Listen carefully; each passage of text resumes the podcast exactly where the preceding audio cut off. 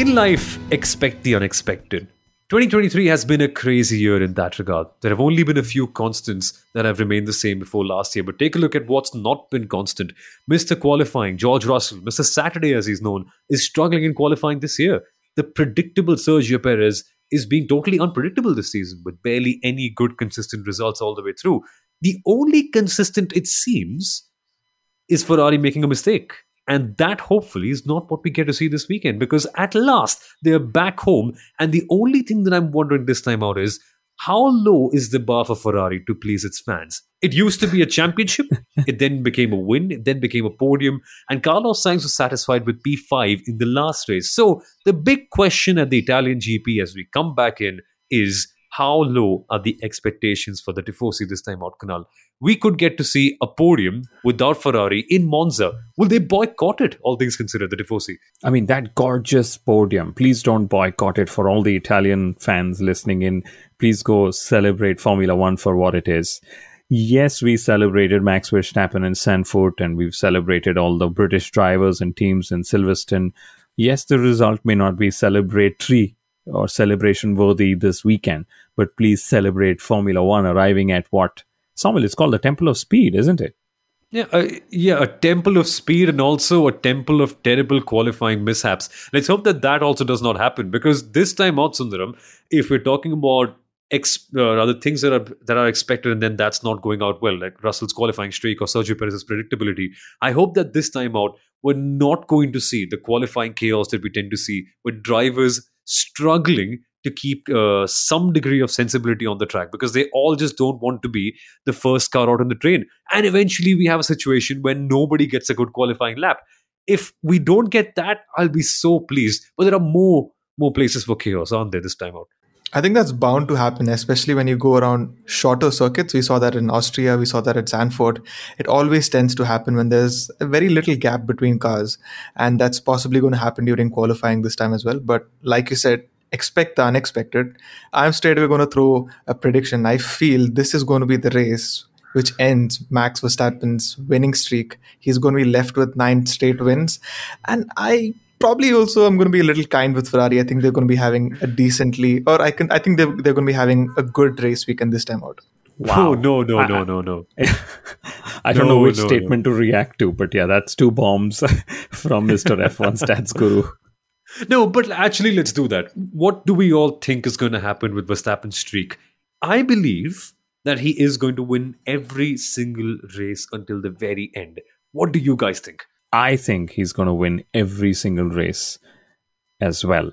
Maybe we can flip the question after Sundaram gives an answer. And maybe Sundaram is probably on that side where he doesn't think Max is going to win all the races. So if that's the case, Sundaram, who do you think will actually be the driver who will take a win? So I obviously would rely on my numbers to kind of say that Verstappen's not going to be winning all of the next 9 races. Also because of the Italian Grand Prix curse. So since 2020... every driver to win the Italian Grand Prix has not won the next race here, in the very next year. So Pierre Gasly in 2020, DNF'd in 2021. Riccardo won in 2021, DNF'd in 2022. And Max Verstappen won last year. So I think this is going to be the first place where probably Red Bull may not win it. But I also feel what happened in Brazil last year, where they had just one practice session and they didn't find the right setup, that could also happen in tracks like Qatar and also in Austin. So I really don't think he's going to be winning the next 9 races. But wait a second. Yeah, that's the 1 second. You take it, Soumil. No, 1 sec. So let's bet on this, right? Quite clearly. If we all are in big disagreement about what's going to happen, what are you going to do if Verstappen ends up winning it all? If he doesn't, I'm going to host an event at the next Inside Line F1 pit stop with orange hair dye. What are you going to do, Sundaram? Wow.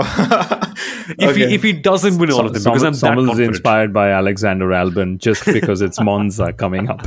I possibly can't beat that, but I would just buy a Verstappen merch. I would just buy some Verstappen merch. I usually get a lot of Alonso merch, but I'll probably buy a Verstappen tee or something of that sort. Oh, Verstappen boxes. That's going to be good. That'll be more like it. Maybe. Well, what are you willing to bet, Kunal, for this one?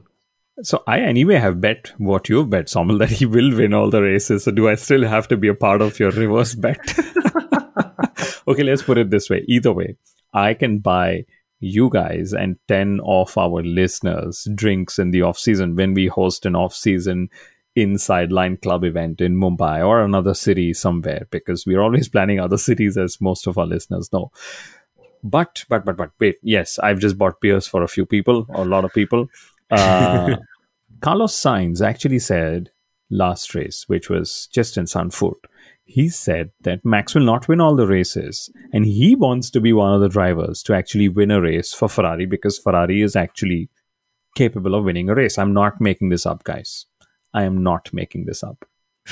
he said the driver who's not been on the podium yet is dreaming of breaking Max Verstappen's streak in a Ferrari. And he was happy with fifth last race. Well, too much serious talk. We all can dream, Sundaram. We all can dream. It's okay. Dreams are nice. But I have a dream as well. I have a dream that one day in the Pay Driver World Championship, Logan Sargeant is actually going to end up beating Lance Stroll as well. We almost had it last time out, but not quite enough. So we can all dream, right? There's no harm in foul. Of course we could. And I'm still dreaming to see Alonso's 33rd race win. It's still a work in progress, but very interesting. I might want to plug a very interesting stat over here. Alonso has 3 second place finishes this year and 7 podiums.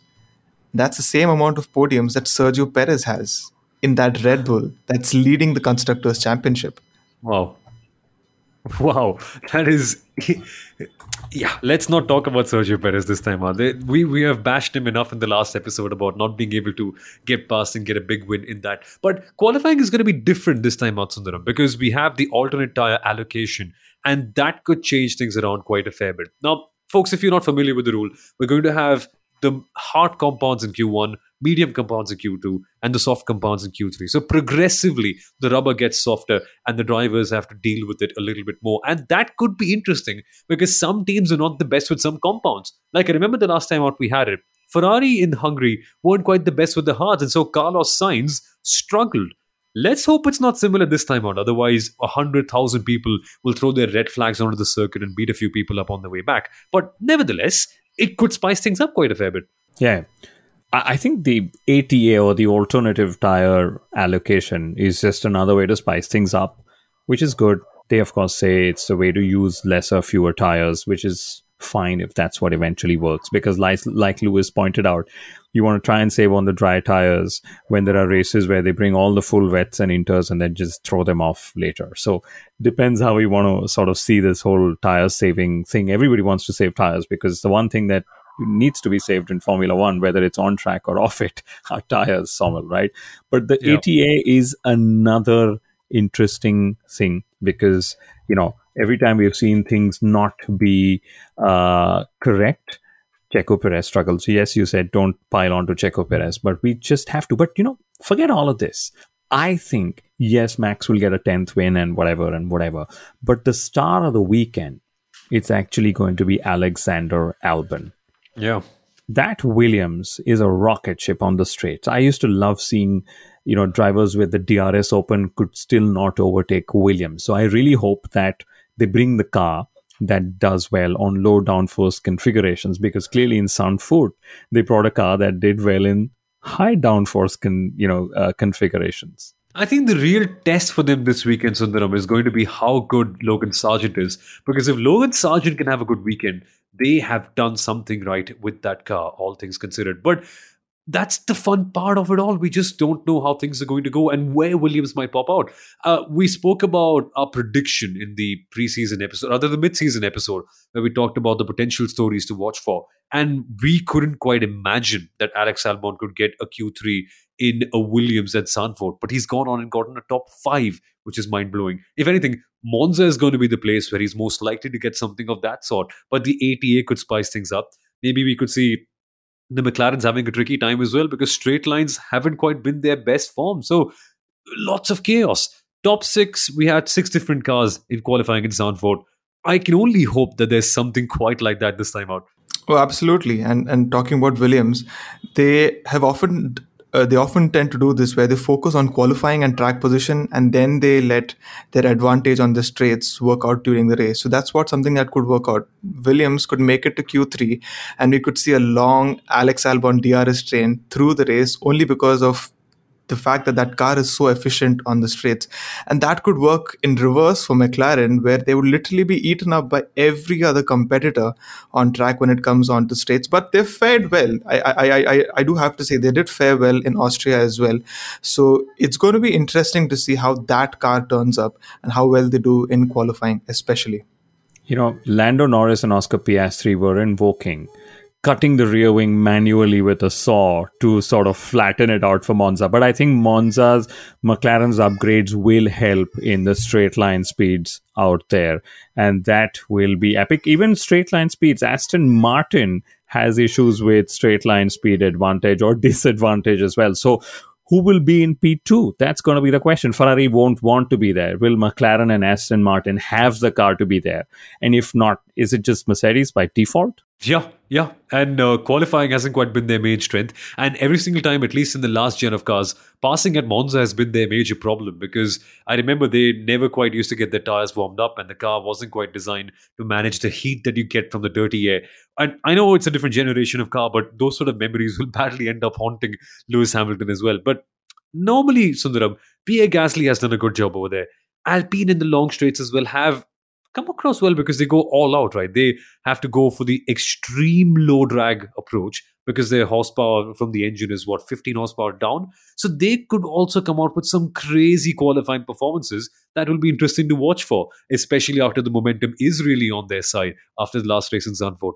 I think Alpine has been one of the more unpredictable teams. They fared extremely well in Monaco and around that time, and they had a couple of upgrades on the car. And then they kind of tapered away also because of what was happening off track. But after that break, they've started off the second half very well. And this could once again be one of those tracks where anyone just turns up and has a good qualifying and a good race. So in that sense, it's possible that Pierre Gasly especially is able to maintain that momentum and put that Alpine into Q3. I think that's going to be the first target for them. Yeah, and then build upon things as they come about. And sometimes even getting that done is going to be a major, major achievement for them. But let's not forget, this is also technically AlphaTauri and Alfa Romeo's home race as well. So we never really talk about that, but that's also one thing to watch for. And this time out, they haven't quite announced a special livery yet at the time of recording, neither team. So let's see what happens in that regard. But I am also very curious to see what Liam Lawson can do. This car isn't quite the best in the world, right? Let's be very honest. So the bar is pretty low. But nonetheless, it's always super exciting to see what a rookie can do in a race weekend like this one, where there is no pressure, no expectation. But then maybe that could be the fun part. Can Liam Lawson deliver at a weekend where the bar is so low for him? Can he at least end up beating the Haases? A good point there, because the fact is, what it seemed like might be a one-off race for Liam Lawson seems that he might get an extended run, because Daniel Ricciardo is still out and the team have just announced a while ago that Liam Lawson is going to be driving alongside Yuki until Ricciardo recovers. So that might give him a little bit more breathing space and try and grow into that environment with the team, try to understand the car and have a few more opportunities to impress everyone at Red Bull and AlphaTauri. So I think that's definitely going to work for him. He had a very good race at Zandvoort, and this also might be the best chance for him to say, hey, I'm also available for 2024, and it's not just Daniel Ricciardo. And also remember, Lawson finished higher than Yuki Tsunoda. Now you also have to consider the fact that Tsunoda did get a late race penalty, but all things considered, Liam Lawson had a very good first outing. And Monza could just be the place where debutants really get a good job done. Just ask Nick De Vries how that works out.